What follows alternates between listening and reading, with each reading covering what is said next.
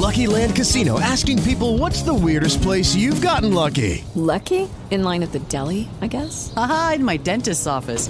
More than once, actually. Do I have to say? Yes, you do. In the car before my kids' PTA meeting. Really? Yes. Excuse me, what's the weirdest place you've gotten lucky? I never win and tell. Well, there you have it. You can get lucky anywhere playing at LuckyLandSlots.com. Play for free right now. Are you feeling lucky? No purchase necessary. Void where prohibited by law. 18 plus. Terms and conditions apply. See website for details.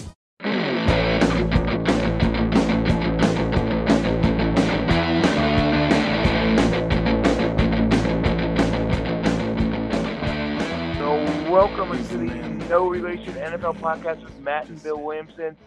Matt, you are in Pittsburgh. I want to get to this right away. Six words that probably scare the hell out of the people in the burg. Maybe I don't have it anymore. I'm sure you've been talking about that for 48 hours, huh? Yeah, it, it's been brought up. That's needless to say. Um, what's funny I've never is heard something like that before. This is the context I think it's been, you know, been brought up as, and I, I think Steeler fans should hope this is true. Is a lot of us have been questioning, you know, how Ben's been playing. You know, in the media, in the Steeler media, a lot of beat reporters, including myself, and there has been talk. You know, obviously with his age, is he nearing the end? You know, and I think there's a lot of evidence to say that he is. Well, apparently, when he was being interviewed after the game, is, you know, I, and Dale Lolley's a good friend of mine, and we do the Steelers show together. And he was right next to Ben whenever he said it, and he said, "Well, maybe I just don't have it anymore." You know, kind of like, "I know I have it." Uh, you know, you guys think I don't, but that's the context I was told of how he said it. Like, yeah, maybe I just don't have it anymore. Of course, I still have it. You know, is what he was was saying. However, So you know, I mean, like kind of saying, "Screw you, I have it." You know, Right. Like, yeah, maybe you're right. Maybe I don't have it. But if you know, deep down saying like, yeah, of course I still am great. Which I hope that's the way he does perceive himself cuz if you lose that athletic arrogance, I think half the battle is already shot. You know what I mean? Like you have to have that to get on the field to do what they do. However, you know, I mean, there's also a theory, you know, that Chuck. It keeps going back to Chuck Noll saying, if you're talking about retirement, you might as well already be there. You know, and times have changed. All these guys have that are 30 up think about retirement every year. I mean, I think it's crazy not to think about retirement if you're Rivers, Eli, Brees, all these guys year to year.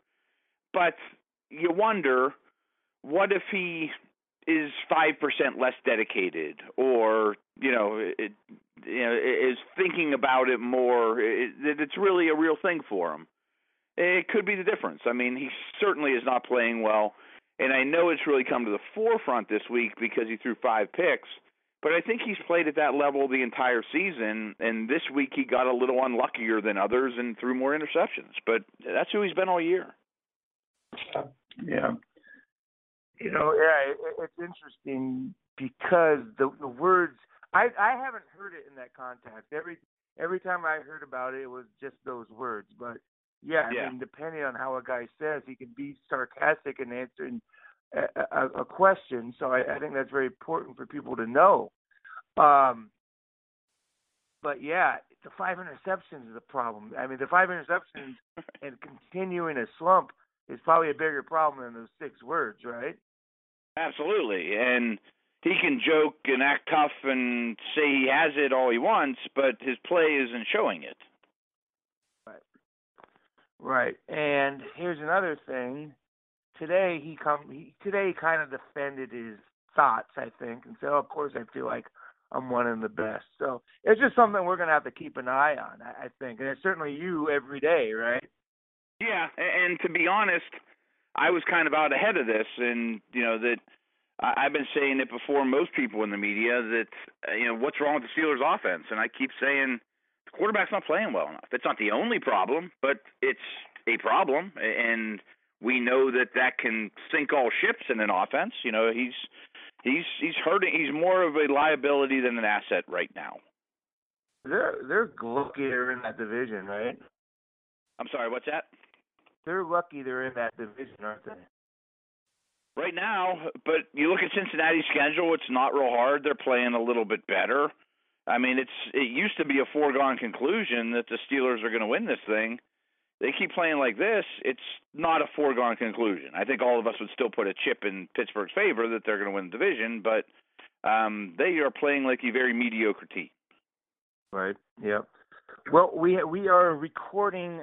It is about what twelve thirty five East Coast time right now, and there was a trade in the NFL this morning. Um, I don't know if it's a big trade, certainly a big name, but Adrian Peterson to the Arizona Cardinals just happened. What, what's your initial thoughts? Makes a lot of sense. Um, the Cardinals don't have anyone that they can hand the ball to with some regularity. Their offense is an old school throw it down the field, um, a little bit more throwbackish type of of a group. You know that um, obviously they threw to David Johnson a very very high percentage of the time, and with a great great success last year. But I do think that they could be, you know, Arians could easily adapt to a lot more seven step drops, a lot of Peterson on early downs, pound the ball, play action. I guess I get it. I mean, the, I, I they said it was an undisclosed draft pick. I assume that's like a seventh rounder. I mean, I don't think they gave up a lot for him. That's for sure. Um, but I think the Saints aren't happy that he's gone. But he never fit there at all, and I don't know if he's if he's washed up or not yet either. I mean, usually it's, it's something I've been saying all week about Ben is I think quarterback's the hardest position to see if a guy's washed up. You know, like running backs, you see like he can't get out of anyone's way. Um, I don't know if Peter. We haven't seen enough of him to make that decision. So I think we'll at least see him featured in Arizona. Um, and I think it really opens the door for Kamara and Ingram, who I think they love. I mean, I think they love Kamara. Right. To me, there's a, I guess there's three things that stand out. One is kudos to the Saints to realizing, hey, it's okay to make a move and not work out and move on. And yeah. usually when this happens, they they cut players. Teams do. So for them to get anything for Peterson is is good. You know, it, it, good deal for them. Good flip. They he was only a, a safe for a few months. Another thing is the Cardinals are clearly just playing for the next few months. I mean, now they have another old guy on the team and in in their offensive skill positions. So they're not going anywhere. They're just trying to survive the schedule. And I don't. And the third thing is, I think people are excited about this trade because it's Adrian Peterson's name. But it, you know, it's his game is not equaling his name at this point of his career. So I don't think it's all that big a deal. I re- I don't think we're going to say, oh man, that really ignited the Cardinals. You right. know what I mean? Like I all of a sudden, it's an old guy getting traded at this point.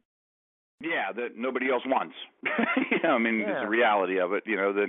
Yeah, I don't think it's like, boy, the Cardinals are going to be eleven and five now. You know, like, and Peterson's going to rush for a thousand yards. No, I don't think that at all. I think it's a lot more along the lines of Emmitt Smith's last days in Arizona or Franco Harris in Seattle. You know, I mean, this O.J. Simpson is a Niner. You know, like yeah, yeah, it was great career, Hall of Famer. And my son will say, "Oh, he played for the Saints. Oh, he was a yeah. Cardinal. I didn't remember that. yeah, because I love that. By the way, that's one of my favorite things is when old guys go to you know, like you said, O.J. Simpson and the Niners. You know, I remember that my dad. I'm like, Duke Snider was a Giant. You know, going to baseball. It's just Willie Mays, Willie Mays with the Mets. Yeah, right, yeah. It's great. Like, um, yeah, Namath played for the Rams. Yeah, exactly. Uh, you know, people, and then the Brett Favre who goes from the Packers to the Jets, pretty nondescript with the Jets, and then has a late spark with the Vikings. So people will forget that Jets part of uh, Brett Favre's career. Yeah, or but, even uh, like let's go. Kurt Warner with the Giants. Yeah, exactly. You so yeah, that's that's a great example. Great example. Um, let's go to Monday Night Football. Were you as uh, kind of, for lack of a better word, offended as much as a lot of people were by Zimmer keeping in Bradford? Yeah, I mean, I, I sent a tweet out or two like, "What the hell? Let's get this guy out of the game." You know, I mean, like, why can't you see it while the rest of the world can? And I think it was RG3 that a bunch of I didn't know he was on Twitter. A bunch of people retweeted him saying something along the lines of, "You have to get him out. He can't defend himself." And that's the key. Is it's different if you're out there with a bad finger and you're just not throwing the ball well enough, like Stafford at the end of last year. But if you're afraid for your well-being because you can't defend yourself out there, you got to get him out, man. Right. Yeah. I, I just don't know what the head coach is thinking there. And it's not like Case Keenum was not giving them a chance at all. No, you know, right. You know, the they won games with them. and they won them, and they won the game. So, are you just going to further mess up Bradford's career? And I think the thing that we all know about Sam Bradford and his career is that sometimes he gets a little glum, and the injuries have got on, have gotten to him mentally. So why put him through that? Right. Like it was a bad look, that's for sure. I wonder now, you know, is he did you throw him right back in there next week and he'll be fine, or did he make it worse, or is he even more tentative? And you know, I'm I'm really getting exaggerating here, but uh, you know, him and Teddy Bridgewater are free agents after the year. You know, like you would think they'd pick Bradford, but if he's you know a little damaged physically and mentally, maybe they don't. I, I don't know. I mean, uh, it's just who, where do we go from here with Bradford and the Vikes? Right. Right. Yeah, they they may have uh, you know, won the battle last night by winning the game, but you know, the the war is still there to be won for them. I, you know what I mean? I, that may Right. not have been a banner night for that organization. They might look back on Week Five and say, "Man, we really screwed things up." Yeah. What's your thoughts on the rookie quarterback for the Bears? Certainly a hell of a two point converter. That was the best play I've ever seen. I loved it. That was fun. Um, Yeah. And it, it, it does kind of amaze me. NFL coaches are so damn boring. I mean, why not do more of that kind of stuff? No one ever sees it coming. It's not that hard to execute. What's the chances of getting somebody hurt or you know, eh, have some fun plays out there like you see in college. Um, I don't know. He kind of was what I thought he was, you know, and that I mean that in a good way. That there was a lot of times that I felt like him and Howard and to some degree the line were the only competent things on the field for the Bears, and that's you know a, a vote of confidence for him. I mean he he seemed to have some leadership qualities. They obviously designed the offense around him. You know, I, I sent out a tweet saying, "Boy, Jordan Howard's a really good zone runner, and Trubisky might be a perfect fit too." You know that play action off that outside zone, roll out the other way, get it out quick, half field reads, good athlete, accurate. It's a real good start. You know, I mean, I think he's kind of took it where we left off in the preseason. Uh, unlike somebody like Kizer, um, but their weapons, the receivers are just so terrible. Right. Right. But if he he has to look like the game wasn't too big to him, and he has to look like he could be a good player, and that's really the bottom line for the Bears this season, right? I don't know if it's their Yeah. record. If they get into this offseason knowing Trubisky is their quarterback of the future, that's a successful year for them. Right, right. I mean, I think if you're a Bears fan, you say, you know, they they showed that graphic that they went through. I don't know, 30 quarterbacks or whatever since Jim McMahon. You know, and only the Browns have had more, and, Bears fans have had to endure that year after year. And I think you could say right now, if you're a Bears fan, I think there's a pretty good chance we have our long-term guy here. You know, and he may look terrible next week. But and then you think about it and you say this defense is pretty good. We can run the ball. Let's say we sign Allen Robinson this off season and use a second round pick on a wide receiver. We might be okay. Yeah, and it's the. I'm glad you brought up the the Browns because they're the anti-Bears so far this year. Is that they give their young quarterback a chance, and if the Bears were to go three and thirteen and Kizer looked like he was the guy, the program would be sparked, but it's not because you know they it's still probably going to have to answer their quarterback in the off season. I want to mention. uh I thought Myles Garrett, at least that's a bright spot for the Browns. They finally got him on the field, and he gets two sacks right away that's exactly what they need, at least on defense, right? Yeah, and, so I'm glad you brought up the Browns because I just turned in an article about Kizer, and, and I thought, and basically my big picture thoughts on the Browns are, you guys should be better than this at this point. You know, Hue Jackson's one in twenty as the head coach, but I do think there's two bright spots in that. Well, I mean, young ones. I, I think Garrett, like you said, and Njoku keeps showing up week after week too, and flashing, and you see the ability, and you look at him and say, I could see him being a star down the road. But in my article was kind of where they are with Kizer, And I'm not defending him. People know that I was high on him coming out. He has not played well.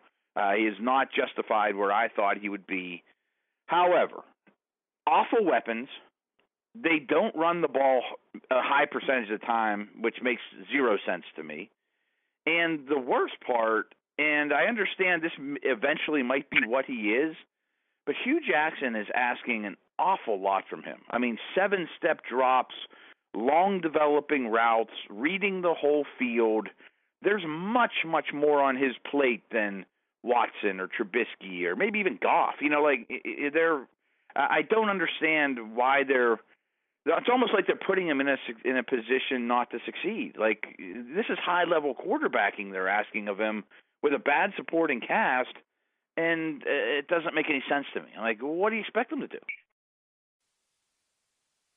Yeah, and I mean, I got two responses to that. Is maybe that he's just trying. He knows it's a lottery ticket, and he's just seeing if he can, seeing if he could be his guy. If not, he'll figure it out later. And another thing is, I think Hue Jackson doesn't play around. He's a um, a really confident offensive coach that is going to give his full weapon. You know, he's going to make his quarterback do the whole deal. I think so that's how I look at it. I don't know if I said that very, you know, intelligently or not, but I think Hue Jackson is, is of the mind that you can either do it or you're not going to do it. And I can I can understand that. You know, if we're going to throw him into a college level course, even though he's a 16 year old kid, but he's really smart. You know, so if you can do it, great. And you know, if you can, if, and and I, I'm fine with that approach. I mean, it's a risky one. It's a hard one. It's a big hill but in order to do that approach, you have to realize you can't pull him. I mean, he has to be the guy. You're married to him then. That you know, if, if you're going to put him in this hard level class, you can't uh, put Hogan in. You know what I mean? Like, and my thoughts when I keep seeing Hogan in there are Hogan's better than Kizer right now, and I, Hogan gives him a better chance to win. And that makes me wonder if Hue is starting to worry about his job security. You know, like one in twenty is not looking good, and we all knew this Browns thing was going to take a lot of time. And a year ago, they had the worst roster I've ever seen. But if ownership's putting pressure on them, I wonder if they don't follow through. We know they're not the most patient organization. Right. We, you know, we're 15 minutes into the show and we haven't talked about two just gut wrenching injuries. Odell Beckham and J.J. Watt out for the year, and you know we talk about injuries every week, and we just say how bad it sucks. And these are two really sucky injuries, huh? I mean, losing yeah. superstars.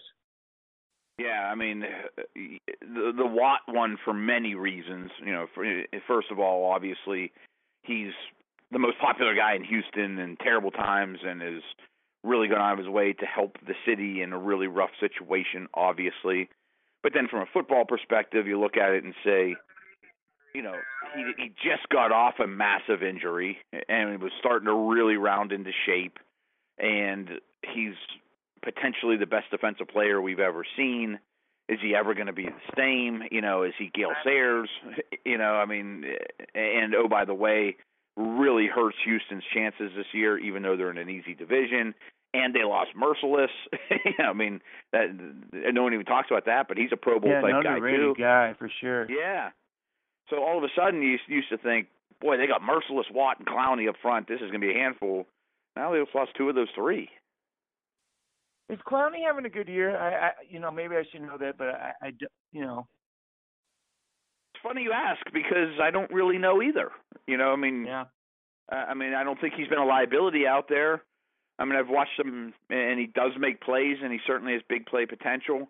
Um, as a big picture thought, I mean, I think he's a little overrated. You know that I don't think he's as fluid or as flexible or as you know explosive as some of the Khalil Mack, Von Miller, Justin Houston types. You know, I mean, they use him between the tackles more than people realize and, and he is a really good player, but he's a little bit straight line. Um, I, I don't know. That, I, I would have to say middle of the road, but I kind of have to look into that too, which is weird. I mean, usually you just kind of know those things off the top of your head. Yeah, and, I mean, and he was coming on last year, and he was Yeah. healthy, and it'd be like, man, this guy's making plays. And because he's finally healthy, he's been healthy this year, I just haven't heard his name much. And maybe that's my fault. I don't know, but Mhm. let- let's get back to Watt. I, I did a story for FanRag yesterday. Talked to Shannon Sharpe, Hall of Famer, of course, and a few NFL Pro Football Hall of Fame voters. And and the question is, has he done enough? If his days of, as a productive NFL player are behind him, and I think it's a fair question after going out two years in a row early with serious injuries, serious serious injuries. Um, you know, he's going to be 29 next year. Maybe he doesn't come back and produce. Maybe you know who knows. But in his five years of production, has he done enough to become a Hall of Famer? And um, you know, most of the answers were yes. Shannon Sharpe was a resounding yes. He said he's him and Lawrence Taylor are the best players on defense he's ever seen. And I mean, what's your thoughts? Has he done enough? For me, yes. You know, and I mentioned Gale Sayers, earlier, and obviously I didn't see Gale Sayers play every game, but it's a similar situation. Or Terrell Davis, and I don't think Davis belongs, but um, I think if you're that elite, I mean, he has three defensive MVP awards. I mean, that's that's pretty crazy. I mean, uh, how many guys do we know that won three in a row MVPs on either side of the ball? I mean, just clearly the best player on the entire side of the ball year after year. You know that that's really something that, for me. Um, I had somewhere else to go with that, and I don't remember where it is. But yeah, I do think he is a very deserved Hall of Famer, um, and I do think he's right there with LT and Reggie White and the all-time best defensive players we've seen. The thing about him is he had so many like blow up the the world plays. You know, like oh my god and they're Yeah. also impactful and you know i mean and, and and that's that's what you want from your, your defensive difference makers is changing the game you know and and and making everybody notice your number of out of the 22 and that's what i think made him special Absolutely. Special, I hope. You know, when you watch coach's tape before his back injury, there were times where the opponent would scheme it up that they would have three blockers on him. I mean, and he still would get through sometimes. You know, it wasn't like he was totally shut out either. You know, like the opponent knew who he was and had to get him blocked, and they still couldn't do it. Um, the other thing I wanted to mention though is, is I heard somebody. I, I'm I, I can I like Pro Football Focus, but you know I have mixed feelings on it. But I guess Watt in his prime basically broke their system. Like they didn't think it was conceivable to have someone great as well as he consistently did. So that if he was a hundred out of a hundred, you know, I'm paraphrasing here, but the next guy would hmm. have to be like an 80 or a 60 or something, you know, to make the hmm. numbers work. Like he broke their system. wow J, grading on the jj watt curve huh right, right. Like he just is so much further ahead than number two. Yeah, amazing. Now Odell Beckham Jr. He's a guy who, I mean, he has a long way to go, but he's a guy who has Hall of Fame potential. I think. Um, Yeah. And and that just sucks for him being out for the rest of the year. And obviously the Giants are going nowhere. And I, you know, I saw somebody tweet the other day. You know, at the beginning of the year, we thought maybe the New York team that would get the number one pick and the quarterback, the rookie quarterback, would be the Jets. But now it's looking like it might be the Giants. Giants are 0 5, and I mean I don't see that turning around without their star, you know, receiver. And and Brandon Marshall, I know he didn't have a great year, but he's out for the year too. Right, right. Uh, There's a lot of problems there, obviously. Um, the defense hasn't been quite as good as last year. They were very healthy last year. That clearly isn't the case. I thought Eli was a big problem a year ago and remains so. They took the approach this offseason of we're going to add pass catchers instead of blockers. That philosophy hasn't worked out. They still don't run the ball very well. Um, and we've seen in the past, and even this year, there are two different offenses with and without Beckham. You know that he's that good, and I do think he's on a Hall of Fame pace.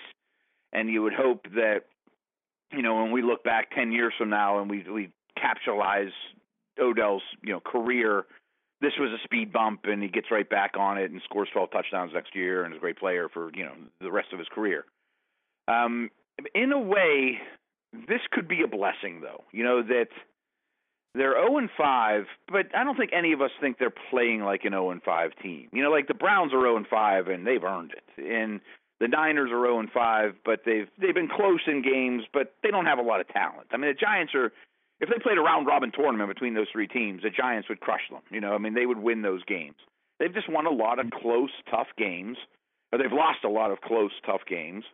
And at this point, you know, they're probably on pace to be a four and twelve type of team. And it might be you might they might look at that, you know, that blip in the radar of the Giants, you know, legacy and say, well, that's where they end up getting Sam Darnold and we got right back on it. You know, I mean, uh, I'm not a believer in tanking, so to speak, but um, I think you have to think that maybe they're in that quarterback bowl, like you said, is a top five type of pick. Yeah, yeah. It's. I mean, yeah. I just don't know. I, I know they're not an 0 and 16 type team, but I mean, they're gonna. I don't know if they get to four wins. I don't know if they. You know, if they go four and seven the rest of the way. I mean, so the Giants are gonna have a high pick either way. Yeah, 4 and seven seems like a winning teams. Yeah, a couple winning teams now. To me, the the, the Carolina Panthers are quietly four and one. You know what I mean? It's like we've talked about them not really impressing us very much, but now that you look at their their record, and they're four and one. Yeah, last Tuesday on my Locked On NFL podcast, I did a power ranks, and I clearly put Kansas City one, and then I've been on this big spiel about who's number two. You know, please give me a case for anyone to be number two. I put the Steelers at two, you know, and that looks dumb after they got washed by the Jags. But then I put Carolina at three, and I picked them to win their division. And it has been kind of quiet, and I got a lot of heat for people like, how can you put Carolina ahead of Green Bay and Atlanta and um, some of these other teams? And, and I'm like, uh, there, Cam looks a lot better, and he looks even better this past week since then. I very much trust the defense, especially the front seven. I think they're well coached guys like Funchess and Benjamin and now Dickson are all stepping up, and McCaffrey's a nice little addition. It's kind of by default, but they're going to be two this week for me. I mean, they're a good team. Yeah, yeah. And Cam and Cam was good again, right? And so maybe maybe he shook that that rust off because he he's had a good two last weeks. Yeah, and he's driving the football down the field and throwing with velocity and playing with a little more aggression. And I know, you know, I watched that week when they when he looked good against the Patriots, and at that point the Patriots were letting up a ton of points to everybody. And people were like, "Don't overreact to that, Matt. Cam's playing the Patriots. The Patriots are terrible." I said, "Well, if you just isolate the quarterback and just watch Cam, the first time he looked like himself in a while, and I think this past week he did too." Yeah, you know the, the NFC. Uh, there's some. There's going to be some real intrigue in the NFC. And the Packers, a team that I wasn't in love with because of the defense, they're four and one too. And you I'm know, really excited for Eagles. I'm excited for Eagles Panthers Thursday night. just, uh, me too. I'm excited to see it Thursday night because it's it's in two days and it's better than what we usually get on Thursday night. But wouldn't that game be better if it was a Sunday because it's you know the Yeah. full week rest? Yeah, if if But one of those that's teams comes out and looks poor, I'm not going to all of a sudden say, "Oh, the Eagles were a pretender." You know, I I wonder that we won't learn what we need to learn from that game. I'm really, really liking the Eagles. I think they may go on a long run. I do too, and I picked them to win their division. I love Wentz. Um, I thought their defense would be really good, except at the corner position, and I was right about those things. But I didn't see them running the ball like they did. I mean, they stick with it, and they even though they don't have great backs, they run the ball consistently. I didn't think that would be the case. Their offensive line is playing really well. Um, I really think Wentz is going to be a star too. I think he's going to be in January, and yeah, I think he's going to be playing football in January. I think he's going to be so much better than he is right now. You know what I mean? I think he's just going to get better and better and better, and we may see some real signature performances in, in from him this winter. Yeah, and I love Carr and Winston and Mariota and I'm excited about Goff and Dak and you know there's a, a nice little crop of those guys, you know, a couple of early, you know, young 20s something next generation quarterbacks. But I'll take Wentz over all of them. Yeah, yeah, I'd have to think about that, but I, he would certainly be in my, you know, my final two for sure. Mm-hmm. Um, let's take a moment just to praise Aaron Rodgers for a second. Don't have to do it very long, but good God, I mean, once again. I, I mean, I, I say the same things about him all the time, and I'm sure people that have followed me over the years know what's about to come out of my mouth. But if we line them all up, you know, Unitas, Montana, Elway, I'm pretty sure if I have the first pick in the draft, I'm taking Rodgers. I mean, I don't want to play against him. I don't see weaknesses. I've never seen anyone like him at the hardest position in sports. He did it yet again and makes it look easy. Um, with all respect to Brady, I mean, I want Rodgers. And the thing I always say about him, and I've probably said this on the show two or three times, is all the great quarterbacks ever. You know, like put give me their highlight tape and be like, wow, you know, Rodgers is about as good as any. You know, it's right there with Favre or Elway or you know, like that's an unbelievable highlight tape. But let me, but give me his low light tape too. His worst 50 throws of his career. It might be the best one of all. You know, like Favre's is Yeah. nasty. You, you know, like th- his, there's no lows. Right. Yeah, and I and I think that's the uh, and, and that's the key. And we have talked about that before, but I don't care. I mean, if we got a guy in the now who you think you draft number one ever, I think we talk about as much as we can. And Aaron Rodgers, I think everybody knew, including the Dallas Cowboys, including everybody in that stadium, that Aaron Rodgers was going to win that game with a minute left. It was just how is he going to Yeah. do it? Absolutely. right. You know, like it almost you know, Dak is going into the end zone and part of me's thinking, dude, take a knee at the one and, and Yeah. eat more clock because this isn't going to end Yeah. well. Yeah. Moving on, just a few more topics. Um, let's stick with a quarterback because I can move on to a couple other quick things. I think Kirk Cousins deserves some credit for you know a lot of people say, "Oh man, there's gonna be a lot of pressure on him this year," but he's playing pretty well in this contract year and this really weird contract year. Don't you think? I mean, I, I just kind of thought Yeah. about that yesterday because I you know, did a little bit of the thing that he's going to be facing the 49ers this week and the team that he's been connected to for months and months and months and how much it's going to be talked about this week. But this dude is really handling the pressure and is playing pretty well. Yeah, he really is, and he's a little bit out of sight, out of mind because they didn't play this week. But Right. the team in general has certainly exceeded my expectations. I think Yeah. they're well coached. You know, the defense is better defense. than I I don't thought. think we expected that. No, I mean they're highly competitive against anyone. I mean they're a top ten team for sure, in my opinion. Um, they don't have noticeable weaknesses. Cousins seems to keep getting better. You know, I mean I hammered him early in his career because my big thing with him was, if you remember, like his first twenty, twenty-five games, something like that, he was on the pace to throw the most interceptions ever. I mean, he turned the ball over at an insane amount for the first two years or so of his career. And that's okay if you're Brett Favre. It's not okay, but it's you know a little more acceptable if you're a superstar talent, kind of like we were talking about earlier with great quarterbacks. And he wasn't, but he's really cut down on that, and he still makes nice you know big throws as well. He's a quality player. Yeah. Yeah, and he's going to get paid big, big, big money. Oh man, I mean, You know I would mean? imagine. And, and cool, he deserves it. It's great. Right, right. I mean, I hope that keeps up and it doesn't end up being a Flacco handcuffing your team type contract.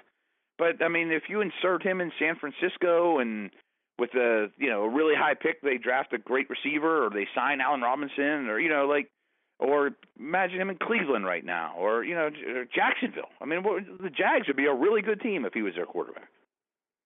Oh, a really good team. Yeah, and that's the Yeah. next team I actually want to talk about. Jacksonville, Jacksonville's defense top three defense. I mean, I, I hear some people talk about it, maybe the best in the league right Yeah, I, I think it's in that neighborhood for sure.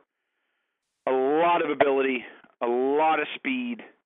Um, you know, if we were having a draft right now of you could pick every defensive player in the league, Jalen Ramsey would be a top three or four type of pick for me. You know, when you consider All youth, right. you know that type of deal. I think he's on a Hall of Fame pace too. You know, like a Beckham.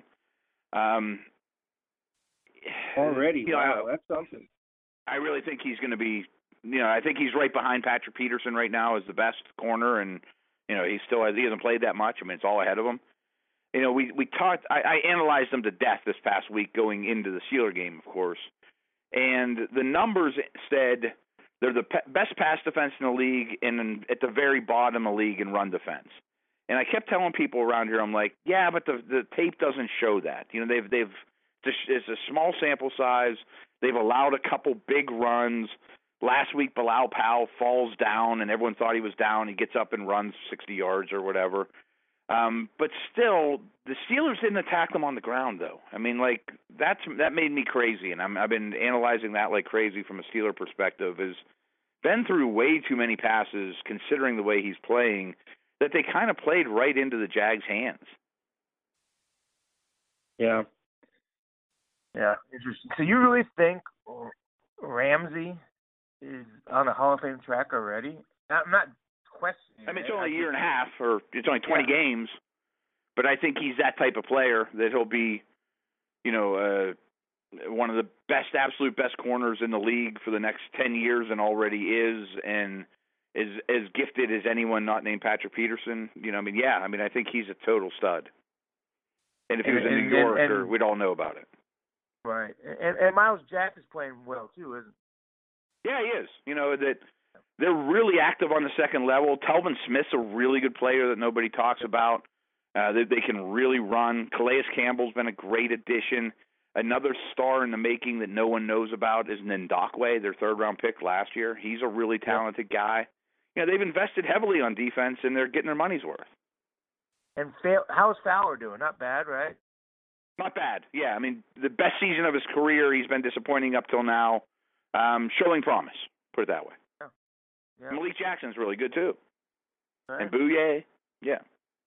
Yeah, they're, they're stacked, no doubt about it. Um, let's close out the show talking about a team that we've been kind of hard on this year, and I thought really showed up and, and and made you know cliche, but made a statement was the Seattle Seahawks. You know, the, the, the Rams are averaging 35 points a, a, a, a game in their wins. They've held them to 10 points. And the Seahawks really needed that win to show the Rams, hey, well now now we're going to be tied with you, but this is still our division. You still have to go through us. We'll see you in Seattle in Week 15. Yeah, and they may see him again after that. I mean, I I really think these teams. Watching that game, I thought that these were pretty evenly matched teams. You know that um, we talked about the best defense in the league. I still think Seattle's in that conversation. You know, they still have a lot of star power everywhere you look, and Earl Thomas being back is gigantic from a year ago. But they got a lot of concerns on the other side of the ball too. You know that they're really up and down, and they don't run the ball, and the line's a problem, of course. Um, in a way, I kind of thought it was a a moral victory for the Rams almost that you, that you can hang toe to toe with Seattle, and I guess you could look at it the way you said too that we're still Big Brother. You know, we still pushed you down a little. Um, but there was two or three plays that could have gone either way, and you know the Rams could have got that win. It was close from start to finish. My least favorite rule in football happened in that game. I don't know if you saw it, but Gurley's going into the end zone, reaches out, and the ball, you know, he, he's the ball fumbles into the end zone and goes out of the end zone. I mean, we've seen this a million times, and it's a touchback for the defense. Like, I don't understand what the Seahawks did to deserve the football. You know, like I think we've talked about this before, but that makes me crazy that the Rams should have it where he fumbled the ball at the one. You know, like he's reaching out, it hits the pylon or whatever, and comes out of his hands, and all of a sudden they lose possession of the ball. I mean, it's like a a, a ten point swing. I mean, it's a gigantic play, and Seattle did nothing to deserve the football. I mean, it, it, it makes me crazy in this league. Yeah, yeah. So, so your overall point is the Rams could have won that game and they hung in there, and and and that's Yeah. and, and it's good for them, yeah. But I didn't see a whole lot of it, but it, it's it seemed like it was a pretty good football game. Yeah, yeah. I mean, physical game. I, I could see that developing into a rivalry. Two young quarterbacks, organizations that are pretty strong. I believe in the Rams. I mean, I, I think they have some defensive questions, and this wasn't Gurley's best day, but Seattle's D is really good. Yeah, yeah. Well, cool. Well, hey, great show, Matt. Appreciate it. We will talk next week after week six. Thanks, everybody, for listening to No Relation NFL Podcast with Matt and Bill Williamson. Matt, talk to you soon. Absolutely, bud. With Lucky Land slots, you can get lucky just about anywhere. Dearly beloved, we are gathered here today to. Has anyone seen the bride and groom? Sorry, sorry, we're here. We were getting lucky in the limo and we lost track of time. No, Lucky Land Casino, with cash prizes that add up quicker than a guest registry. In that case, I pronounce you lucky. Play for free at LuckyLandSlots.com. Daily bonuses are waiting. No purchase necessary. Void where prohibited by law. 18 plus. Terms and conditions apply. See website for details.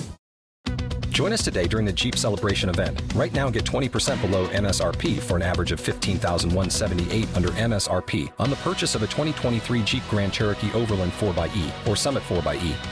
Not compatible with lease offers or with any other consumer incentive offers. 15,178 average based on 20% below average MSRP from all 2023 Grand Cherokee Overland 4xE and Summit 4xE models in dealer stock. Residency restrictions apply. Take retail delivery from dealer stock by 4 1. Jeep is a registered trademark.